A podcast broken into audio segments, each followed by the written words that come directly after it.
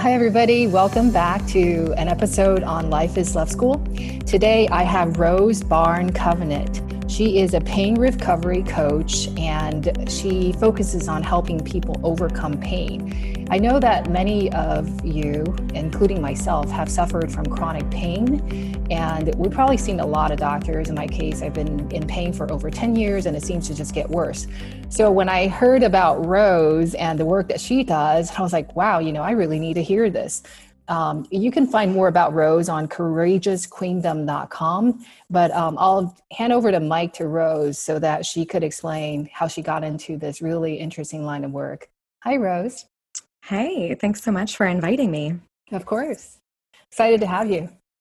Thanks. Yeah, so what got you into um, helping people with uh, pain issues? I, I can't wait to hear more.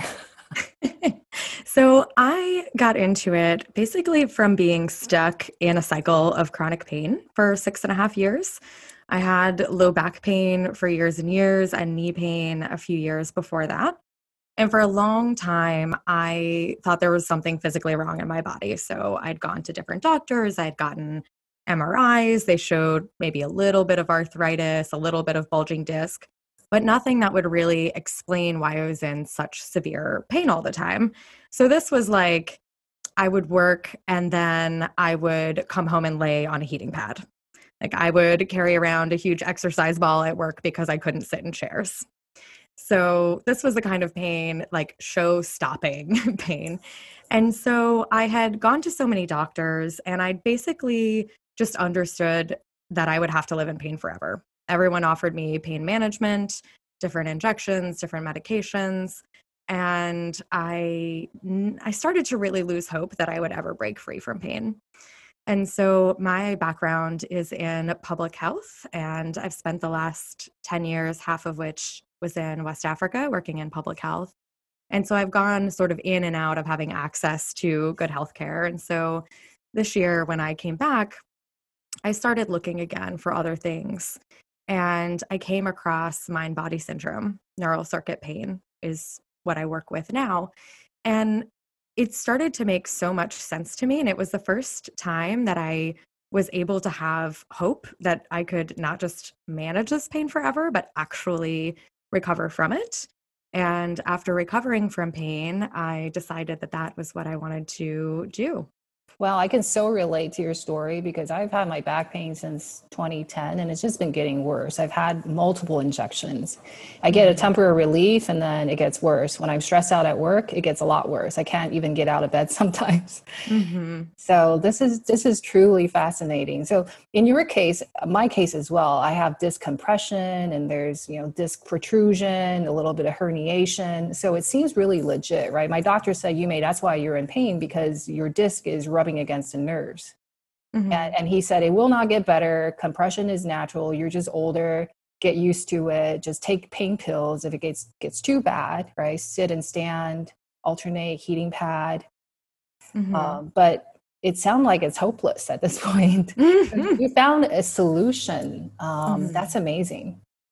Can you tell me Do you want to put that? in I will. I do want to put in just a small caveat in terms of giving out medical advice. So I would recommend if anyone is experiencing pain to check with a doctor to rule out anything that would require medical intervention, like a fracture, a disc that's so big it's compressing a nerve, something like that, that would require medical attention.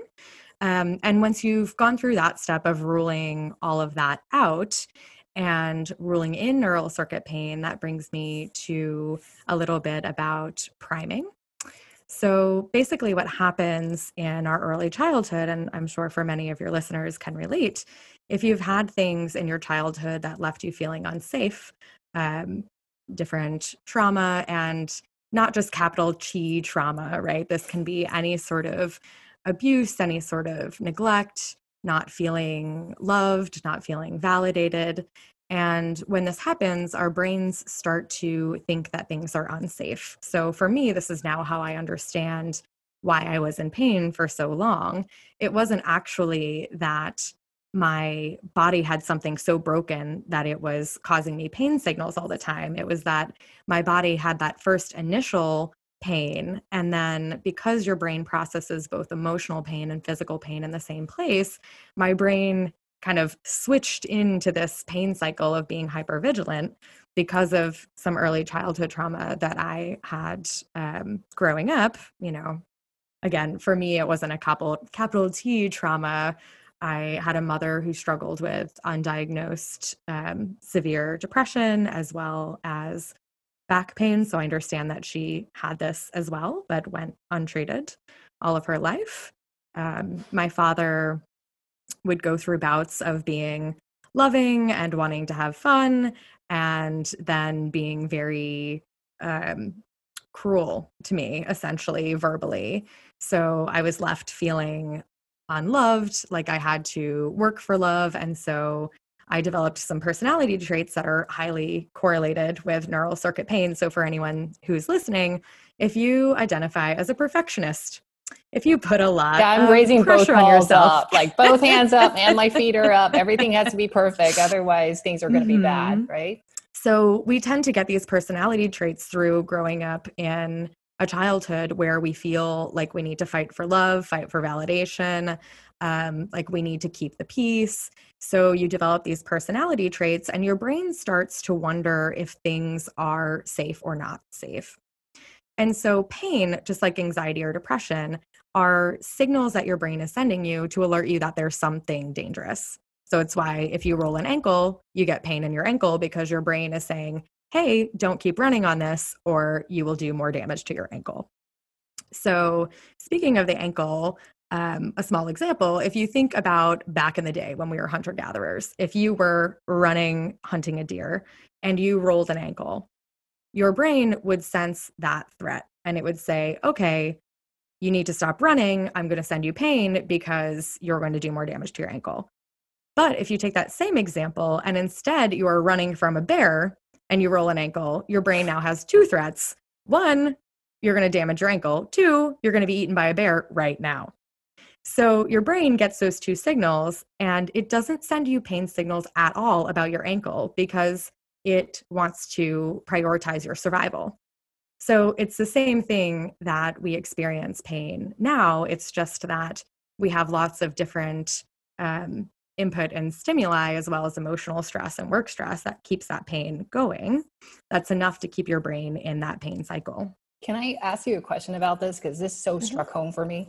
Um, I used to do a lot of races, um, what they call adventure races, like wilderness races, where you're mountain biking, kayaking, swimming in the ocean, and for 24, 27 hours straight.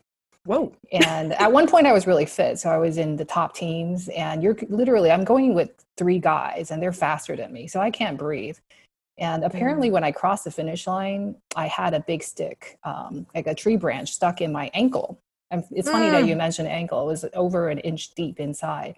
And the EMT at the finish line actually called me over and said, Lady, you got a stick in your ankle. I didn't feel it at all. So this really, wow. really resonated with me that it's possible to be injured quite seriously and have no pain. Exactly. So pain is the way that your brain tells you that something's dangerous. But if you notice, if you have any injury, the pain goes away before the injury is fully healed. So if you get a paper cut, for example, you feel pain immediately, but after a few moments, you don't. But that doesn't mean the paper cut is completely healed. So people tend to think that when they feel pain, it's because they have ongoing tissue damage, that something is actively wrong in their body. But as you just shared in your example, it's possible for your brain to decide that it doesn't need to send you pain because it's more important that you get out of the wilderness.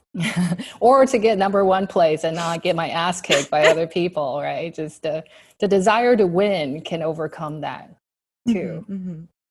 Wow, that's truly amazing. So, um, in, in terms of when you work with people, how do you help them knowing that perhaps, you know, a portion or a rather large portion of the pain that we are experiencing is less due to the physiology and more due to the fact that our nervous system is so primed that we're unsafe. Mm-hmm. So, the first step is opening to having hope that you can recover from pain. For me, this was something that took some time um, because by the time people get to me, they have tried everything. They have gone to acupuncture, they've gone to physical therapy, they've gone to chiropractics, they have, you know, they've tried meditating, they tried Reiki, they, whatever it is, they've tried it. And so the first thing is to start to open to the idea that it is possible to reprogram your brain. Your brain is reprogramming all the time. If you are learning to code or learning an instrument or learning a new recipe, your brain is constantly rewiring. That is how we are built. So there's no reason, no matter what your brain has learned previously, that it can't learn something new. So the first step is to um, really open to the idea that you can recover from pain, not just manage it. Then we work through understanding the most recent pain science. So people tend to think if they have pain, it means something's broken in their bodies. Um, and we tend to go to doctors and there are certainly conditions that do require medical retreatment. Uh, don't get me wrong, but there are many, like bulging discs, for example, where a large portion of the population have them pain free. So if you take two groups of people, one in back pain, one not in back pain, and give them all MRIs, a doctor can't tell who is in which group. So wow, it just goes to. Sh- yeah, that's truly amazing because this reminded me of my experience where I had ulcers. Mm-hmm. And the doctor said it was H. pylori, but H. pylori triggering ulcer, it's a similar case where if you're 40 year old, 30% of people have H. pylori, but majority of them do not have ulcer, mm-hmm. right? It takes also your mental stress to create an acidic environment in the stomach for the bacteria to do bad stuff. Mm-hmm, mm-hmm. So maybe it's similar here, right? Just because you have a bent back, because I, I, work in tech and I see so many people with crooked, like super crooked back that will never get straight again. They're in no pain, and I look mm-hmm. okay, but I'm in so much pain. Mm-hmm. Mm-hmm. So maybe that's that's that. There's definitely a emotional component to it, or mm-hmm. something that's beyond the physical. Exactly. So your brain actually processes both physical pain and emotional pain in the same place. So if you've gone through having a difficult childhood or some other stressful events that have primed your brain into thinking maybe things are not safe, um, either a physical injury or an emotional trigger can tilt your brain from thinking things are generally safe to thinking things are generally unsafe. So when that happens, it becomes self perpetuating because you feel that initial um, signal. Maybe you did slightly tweak your back or tweak your knee, or you have some initial signal.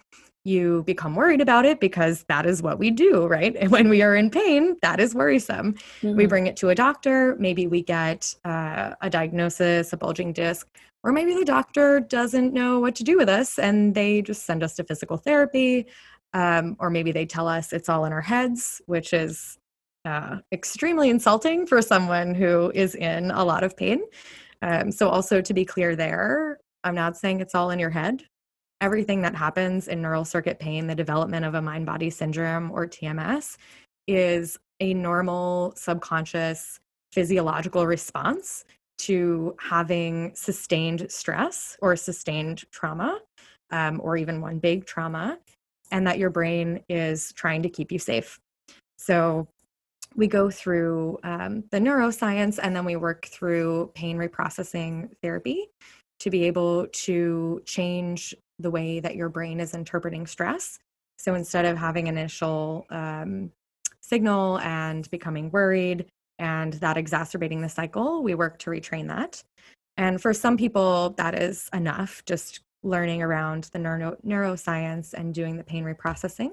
And for others, um, what does it, it mean to do like pain reprocessing? That sounds very interesting. Is it to say I'm in pain, but then kind of soothe yourself, tell yourself that this is not that bad? So that is part of it. Um, part is around graded exposure. So when you've been in pain for a long time, you tend to get a long, long list of triggers of things that you don't do because they will cause you pain. Um, sitting in a chair, driving, um, biking, hiking, walking too long. And so we work together to be able to essentially use your conscious mind to override your subconscious belief that you're broken by showing your subconscious that you are actually not broken. So there's two approaches to this. For some people, they prefer graded exposure, which is just a little bit um, at each time. For some people, they prefer flooding. So they learn about this and they're like, okay, now I'm going to go run miles. So that is up to every individual person. Um, I would probably err on the side of graded exposure, but to each their own. And then also working through mindfulness and somatic tracking. So, in mindfulness, it allows you to build your tolerance for stress and to be able to watch thoughts and feelings and sensations for what they are. They are transient, they are not capital T truths, they are there in the moment. And somatic tracking is similar, but tunes into your body and your physical sensations that you have in your body. So, the same way that in mindfulness, you allow thoughts to come and go, in somatic tracking, you do the same with physical sensations. And then we can get into some deeper work through feeling the physical sensations at first and then getting under those to some emotional roots that might be keeping your brain in this pain cycle. Yeah, that's super helpful because when we work with trauma, whether it's physical or childhood trauma, emotional trauma, a lot of the teaching is around being present with mm-hmm. either the sadness, the anger, the negative feeling, sitting with it, right? Similar to how we just being present with physical sensation, an unpleasant one as well, without the desire to tighten around it, to be angry at it, to try to push it away, feeling shameful about it, right? Simply just sit with it. I think that's probably what you're referring to is to kind of live in peace with it. Just say, okay, you're here.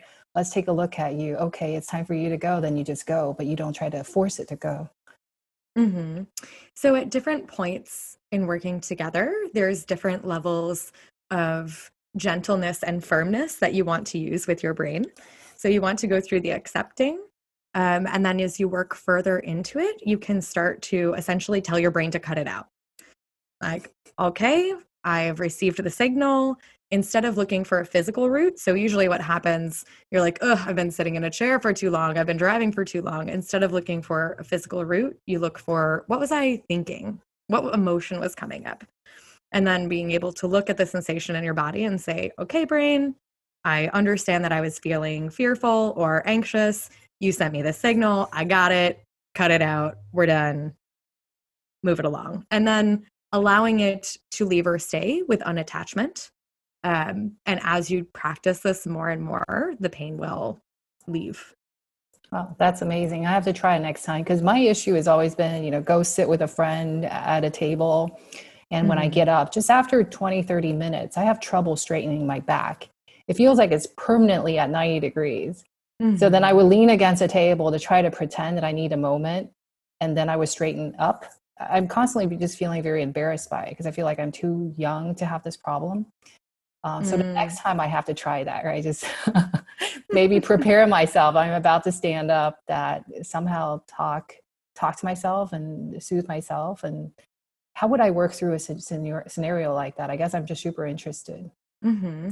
So bringing back to the first step, we would want to get to the point where you feel confident in yourself that this is the cause of your pain. Because if your subconscious still thinks that you're broken in some way, no matter what you tell yourself, your subconscious is going to be like, no, I know there's something wrong. Right. So the first step is really getting into the neuroscience and digging into your case and giving you the tools that you need to be your own investigator to figure out all of the evidence that shows your subconscious that this is what the pain is. And then once you have that base and you're working to essentially convince your subconscious that you're fine, then those affirmations will work for you. But when you're doing affirmations that you don't really believe, your subconscious knows that you do not believe them. So they won't be as effective. Yeah, that is true too. It could make the situation worse if I know that I'm lying to myself. Mm-hmm.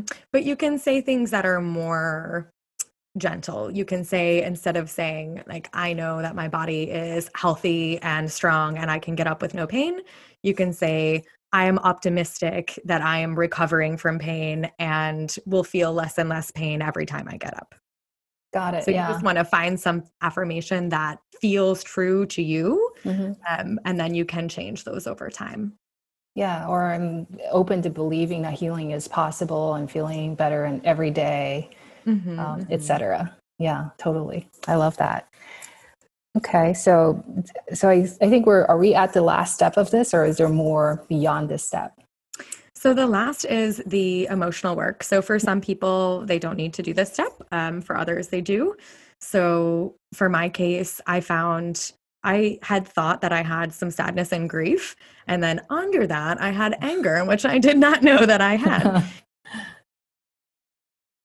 um, so for some of us, we need to allow ourselves to fully experience and express those deep emotions that maybe weren't safe to express at the time and then work to reprocess our relationship with them to be able to um, like l- lessen their energy if you will allow them to dissipate allow them to complete their cycle so that they're not still weighing on us. Uh, that's a really good point because i think emotional negative emotions stress anger anxiety sadness grief all of that could just exacerbate pain. I certainly feel that. So releasing mm-hmm. it is super important. I, and I guess it's not a coincidence that so many of the members of my group experience pain to more or less degree. Mm-hmm. It is it is quite common. I think people have this perception that if they had early childhood stress or trauma then oh maybe they would get depression or anxiety but the same body of research includes physical pain and anxiety and depression for many are a similar process where your brain has decided that things are unsafe, but instead of sending you physical pain signals, it's sending you anxious thoughts. So it's all part of the same um, danger system, if you will. Yeah, this is so beautiful. I'm really excited about this. I've um, heard of Dr. I think his name is John Sarno. Sarno. Mm-hmm. His book, Healing Back Pain. Uh, at one point, my therapist actually recommended that I read the book and I, unfortunately, I didn't take it seriously. But now that I've listened to your talk, I'm convinced I need to read that book. it's great to know that there is hope because at this point, the surgeons, the neuroscientists, et cetera, they're telling me that I have to live with this pain for the rest of my life. And I, I don't think I'm ready to give up yet. Mm-hmm. Yeah, I think that is kind of what it comes to for many people. If the alternative is managing this pain forever, then it's worth really giving a go at this neural circuit approach um, because I found, I mean, for me, for over six years, I was 100% convinced that it was something physical. I thought that my alignment was bad. I have deteriorated cartilage in my knee. I have a little bit of arthritis. I thought I had just um, like messed up my back forever and that I would have to live in the pain forever. And at a certain point, I knew if I didn't find some other solution, my alternative was this pain was going to get worse and worse. As I understood it to be physical, I thought, well, the older I get, the worse that it will be. And I just got to a point where I needed a different answer. And that is where I found this. So I'm yeah. so glad to have the opportunity to share that with you. Same here. I think even the Western doctor, like my physiatrists or surgeons, they also tell me they don't understand when they look at two patients with similar MRIs with bulging disc. Mm-hmm. One is in immense pain and another one is barely feeling it. Right. So mm-hmm. they can't mm-hmm. explain a lot of these things. Um, so I think mind body connection is definitely real. Thank you so much for sharing this immense wisdom and giving people hope. If um, folks want to follow up with you, what's the best way to contact you? I am on Instagram at Courageous Queendom. I'm also on Facebook at Rose Barnes Covenant. And I have a group, the Courageous Queendom, a neurological approach to curing back and neck pain there as well. Got it. Is that a Facebook group? Yes. Okay, awesome. I'll put all that information in the show notes so people can find you more easily. And Rose, I just want to thank you again for so generously sharing your insights and your experience. I think it will help a lot of people, including me. Awesome. Thank you so much for taking the time.